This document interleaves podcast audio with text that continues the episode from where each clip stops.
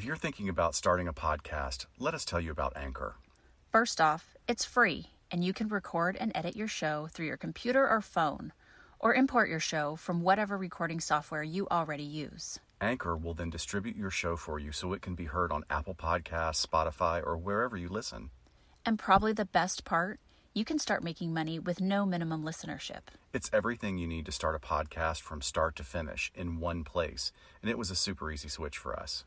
Download the free Anchor app or go to anchor.fm to get started. That's anchor.fm.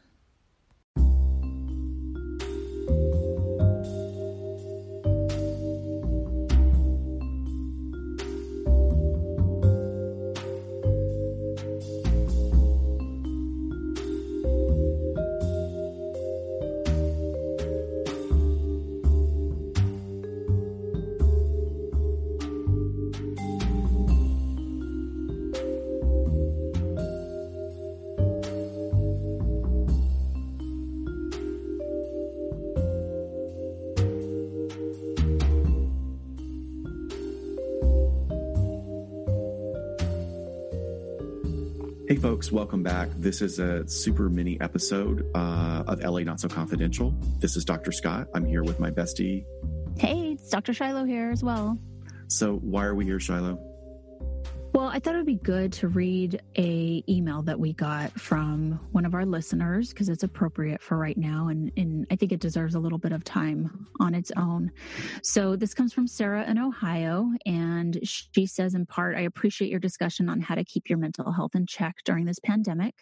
I live in Ohio and Ohio and have been furloughed from work since March 17th. And the soonest I can go back is May 2nd once our stay at home order is lifted um, given that it won't be extended. Um, so she says, Do you think we could see an increase in trauma related disorders in the future due to this pandemic, especially within the medical community? And then she goes on to talk about how she has a couple of family members who work as nurses in hospitals. So, Scott, I'll let you um, go ahead and answer first on some thoughts and how we think this is going to impact community and, and medical staff. Yeah, I'm I'm really glad to have that question come in and I'm really glad that we have the opportunity to you know give some feedback that's based on who we are as clinicians and the kind of work that we do. Um, one of the first things I would say is we're recording this on Thursday, April 16th in the evening. Shiloh is in her hometown, which is outside Los Angeles. I'm kind of south of Hollywood. So we're miles and miles apart. And we're both affected by the uh, the shutdowns as well. It's been a month now, right? Did you say it's been a yeah, I was about a month? Yes, yes, about four okay. weeks. And then our was it Elizabeth who wrote in? I mean, she's I mean, we're, we're Sarah. Okay, so Sarah, we're coming to this late. You've already been dealing with this for a month. You've got another month to go. Clearly, we've all got another month to go. I would agree with you very solidly that, yeah, this is going to have some repercussions for our society as a whole. Um, it doesn't mean that necessarily all of it is going to be bad, but right now, I think people are getting I was expecting this. I was expecting it three to four weeks in, people were going to start getting squirrely.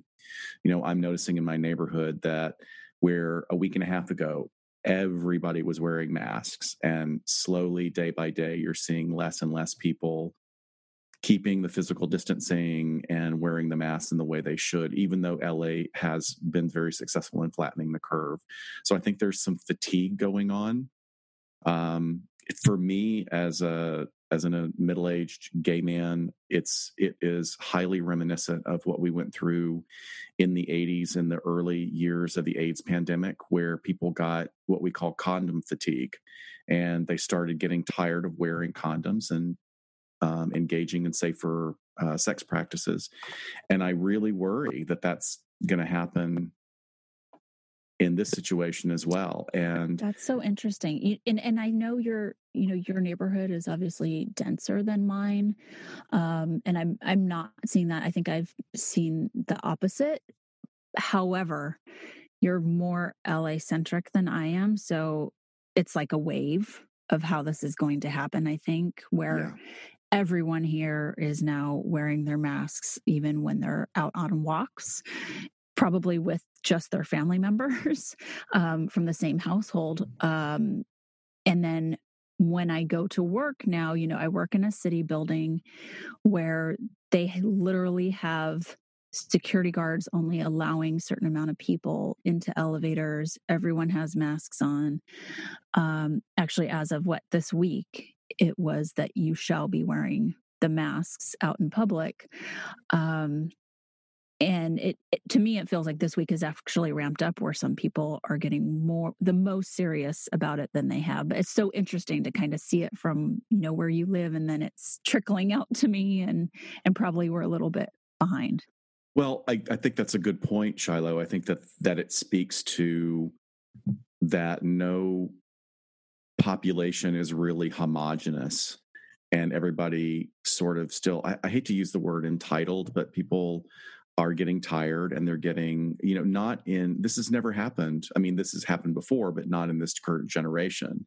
You know we haven't faced something that hits this many uh, aspects of the entire population since the flu epidemic. I mean, we've had scares that were really scary over the past few decades, but we've also had a system in place to take care of them. And unfortunately, our system was dismantled and and there wasn't action taken at the beginning. It doesn't mean that we can't get on top of this, but sorry to ramble as I usually do, but circling back around back around to what Sarah was saying is I I am really concerned about our healthcare workers. I'm concerned because we we do our healthcare workers a disservice by eh, bear with me folks. We do them a disservice by calling them heroes without actually understanding what it is they're experiencing. You know many of these people people nurses the nurses i grew up with and are still my dear friends are such hard chargers. They're like cops and they are there for the duration they will wear themselves absolutely to the bone taking care of patients. And that is when they are at the most dangerous because when their bodies are depleted and they're not taking care of themselves, and they're working in an environment where there are sick individuals with high viral loads, they're more at danger. So, how does this actually apply to long term possibility of traumatic response? The way it ties into that is everybody's vibrating on this higher level right now. We're all mitigating and modulating and moderating our own internal levels of stress. And people are dealing in a lot of different ways. They're exercising. That's great. Some people aren't exercising. Some people are sleeping too much. Some people are sleeping too little. Some people are maybe engaging in a little more recreational substances than they usually would mm-hmm. out of boredom.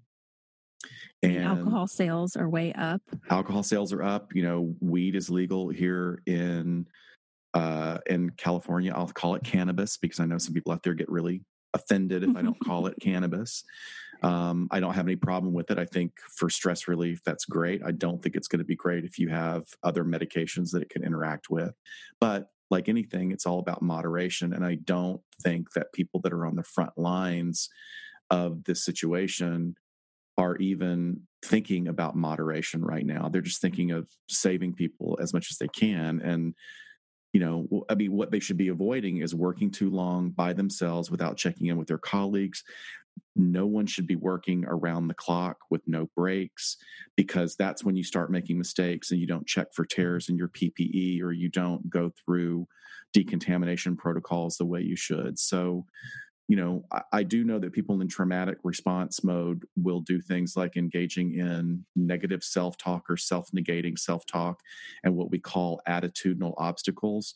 So they'll say, Oh, it would be selfish of me. I mean, I'd be such a dick to take a rest because everybody else is working so hard. Mm-hmm. Uh, everybody else is just working nonstop. So I need to do it too because I want to be as good as they are, or I owe it to my patients and or you know the needs of the people that i'm taking care of are more important than mine. And you know, Shiloh, you and I are are huge proponents of the the whole airplane oxygen mask theory, which you right. Right. So, that? you know, when, whenever you're on an airplane and they're explaining all the equipment that when that oxygen mask comes down, they tell you if you're with a small child, make sure you put yours on first and then put theirs on because that doesn't feel instinctual. You would want to make sure your child um, gets that life saving method before you. However, the idea is if you pass out because you haven't put your oxygen mask on, that more vulnerable individual can't do it themselves. So, in relating it back to what you're talking about, the nurse has to take care of themselves before they can help the other people. Right. So it's I, I, there is something to that, and of course that's how it should be. Um, I don't know if that's the reality because of equipment and uh, personnel and deployment issues of how it actually is. But I think there is some uh, self ownership more that you're really talking about. That if there is the luxury of being able to take time to slow down, that they do that instead of feeling like they absolutely just need to keep going until they drop. Um, but it is, eh, I think we're going to see a lot of uh, our work as therapists is going to be after this.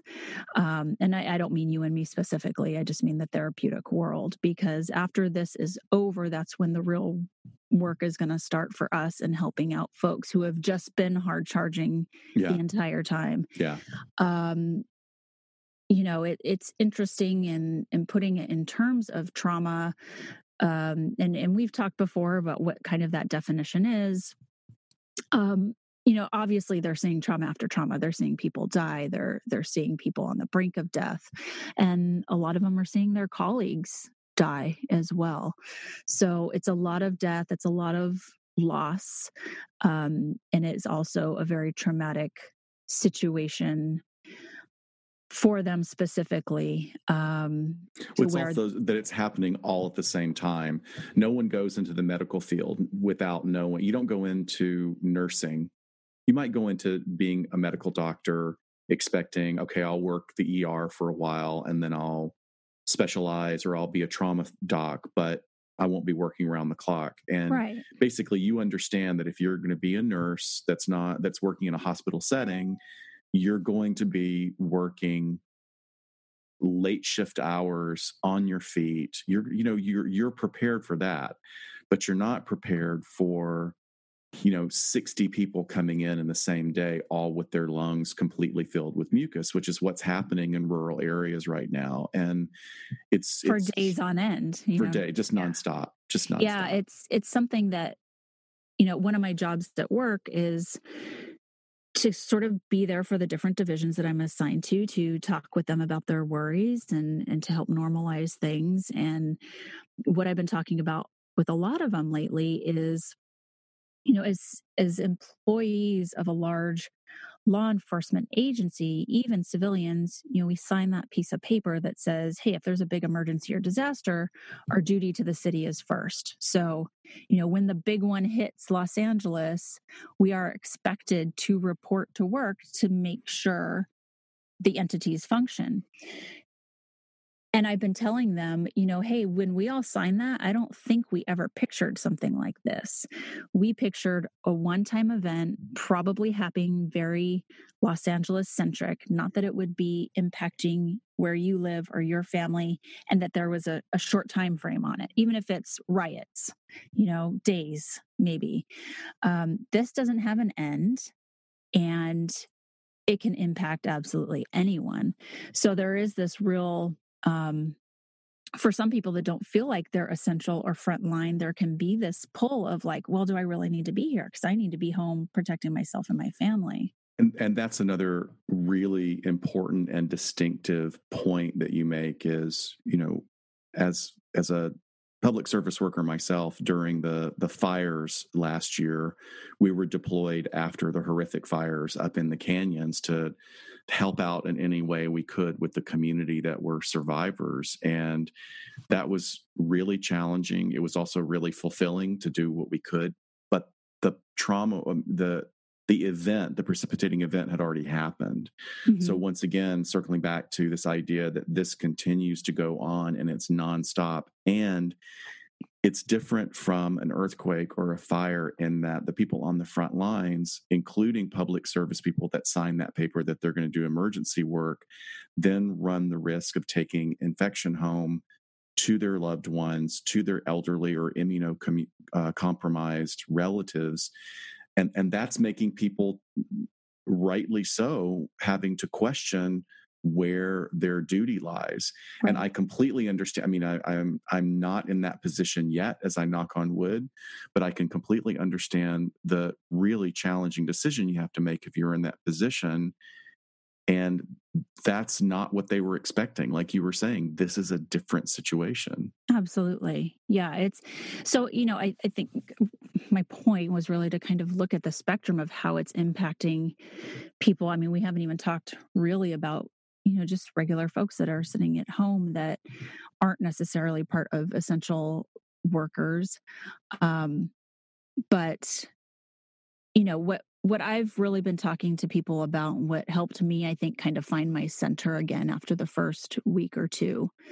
was really coming back to the idea of grit and gratitude. And those two things have been um, really centering me. Um, you know, of course, everyone thinks about themselves and their families first, and I think that's just natural, and and and some more than others. Um, but if you think about why you've chosen this work in the first place. And, and grit is the combination of perseverance and passion. And if you're passionate about what you do and your work, and you have this perseverance of it's going to get really, really tough at times, and this is that on steroids, then you're going to be able to be have that more gritty piece of your personality to get through it because the only way through the only way out is through. And there's no magic pause button or thing that's going to rescue us from this. We have to go through it. Um, and and so that's what i've really been talking to folks about is finding that piece of yourself. And hopefully you work in a work group with other gritty people as well. But i've i've kind of started to translate that to is your family a gritty group because you need to have the talks with your family like hey what's our plan what if one of us gets sick are we going to quarantine in a room um, is one of us going to go to a hotel? You know, what are the logistics? That... Like really having, yeah, like we, I mean, we living in Southern California, it, it, you have those conversations. I mean, I remember l- moving here and learning like, oh, I need with my roommates, we need to figure out a, an earthquake plan.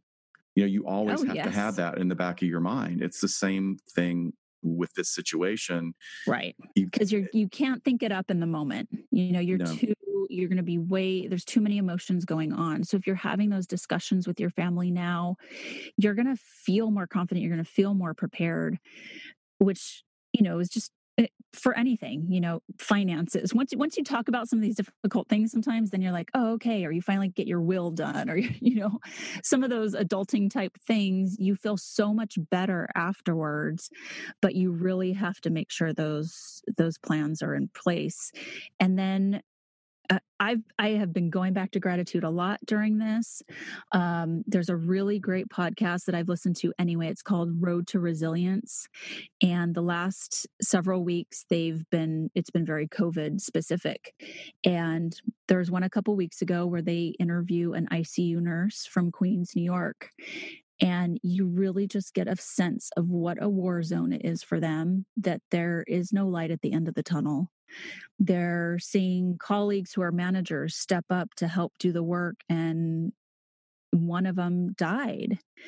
And so they're having to mourn a colleague while continuing to work. And I just, you know, for me, that makes me feel so grateful to think, wow, I get to go to an office every day. And yeah, I have to go into work and maybe see some clients, which I'm okay with.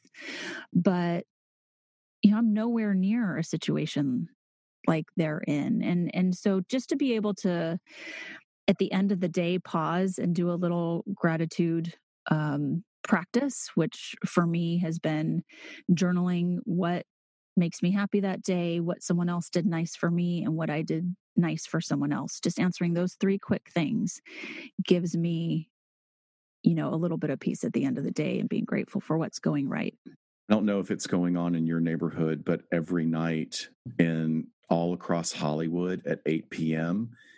Everyone is standing in their windows and clapping and yelling and whooping for in honor of our healthcare workers. Right. So whoever you are listening out there, I would uh, please please consider doing that. Um, you know, we we will get through this. There is going to be loss. There's going to be some some really terrible loss. And you know, I'll be honest with you. I'm I'm afraid.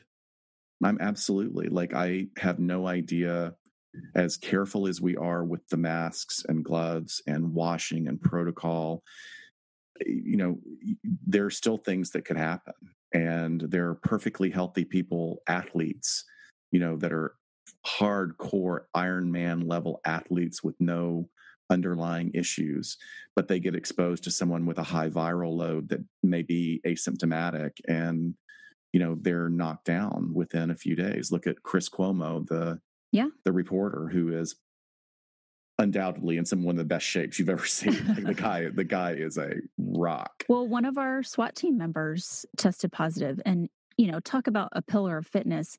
He said it kicked his ass. Yeah. Cuomo said he lost i think 18 pounds in three days. Whoa. Yeah there was just like it, it's just a brutal brutal disease. And once again to to get back to Sarah's original question, I think the challenge in this, one of the things that makes this so challenging is our generation has not seen this ever. Right. You know, we look we can look back to the Spanish flu pandemic and we can see uh, certainly an almost like on a mac a micro scale because the population was much smaller. The same thing happened in the US. The cities that took care of social distancing and wearing masks and and staying in and not going out they they resolved it a lot quicker than cities that didn't. I mean that's just that's historical fact. However what's different is is that we get more and more information each day that there are different strains of this and it lasts in the body and some people longer than others. And so things are going to change. You know we are all going to be uh, pumping a lot of adrenaline and cortisol through our system for probably the next two years. And the reality, like you said, Shiloh, is we are going to have to find inner grit and resilience uh, and resilience can be learned. There's a lot of resources out there for learning how to do this um, you know yeah and, we and, talked about it in our bonus episode after our columbine episode right. folks want to go back and listen to that. You know i think about and people that are starting to itch about um, confinement and quarantine and i remember working uh, at in the uh, state prison system when inmates were in ADSEG, administrative segregation. So it was the jail within the prison for breaking rules or for safety's sake. And you would have two individuals living in, I think, a nine by four foot cell. And you have to work it out. like, wow. you have to work it out. You have to survive it. And they'd be in there for 90 days or six months or eight months or sometimes over a year it's possible to do it. It's not the the most um, wonderful, but we are capable of doing it. And I would say this, you know, in a time like this, surround yourself with the people that feed you and support you emotionally. And those that don't, try not to engage in educating them on why they're not, why and how they're not supporting you in the way you need. Just let it be just absolutely let it be. If you're on social media, don't get into arguments with people that have different viewpoints. Just don't engage. Yeah, right now, this is about time. It is just not the time, and that's coming from someone who always jumps in feet first. You know, who's had to learn that lesson. throwing attitude. yeah, I'm always doing that. But right now, we need to keep ourselves safe so that we can take care of ourselves and we can take care of others because this is all gonna this is gonna touch us all when it finally settles and whatever we can do uh, emotionally physically mentally spiritually and financially for our first responders those doctors and nurses and healthcare workers and administrators that are on the front line you know let them know in whatever way you can that you support them please right, right. and uh, human beings are incredibly resilient and you know i think we need to remember that at the end of the day and even if if you look at the research of people exposed to traumatic events 70% of them are not going to develop full blown PTSD. So, again, circling back to Sarah's original questions, there's going to be work to do, but I think the healthcare worker is going to be greatly supported. Um, and that will go a long way because if you're getting that support afterwards, it it's less likely to be severe long term issues that they're going to have to struggle with. So, right. well, I think this may uh, deserve to be a mini episode in and of itself. So I think so. I think we're put it out. Yeah.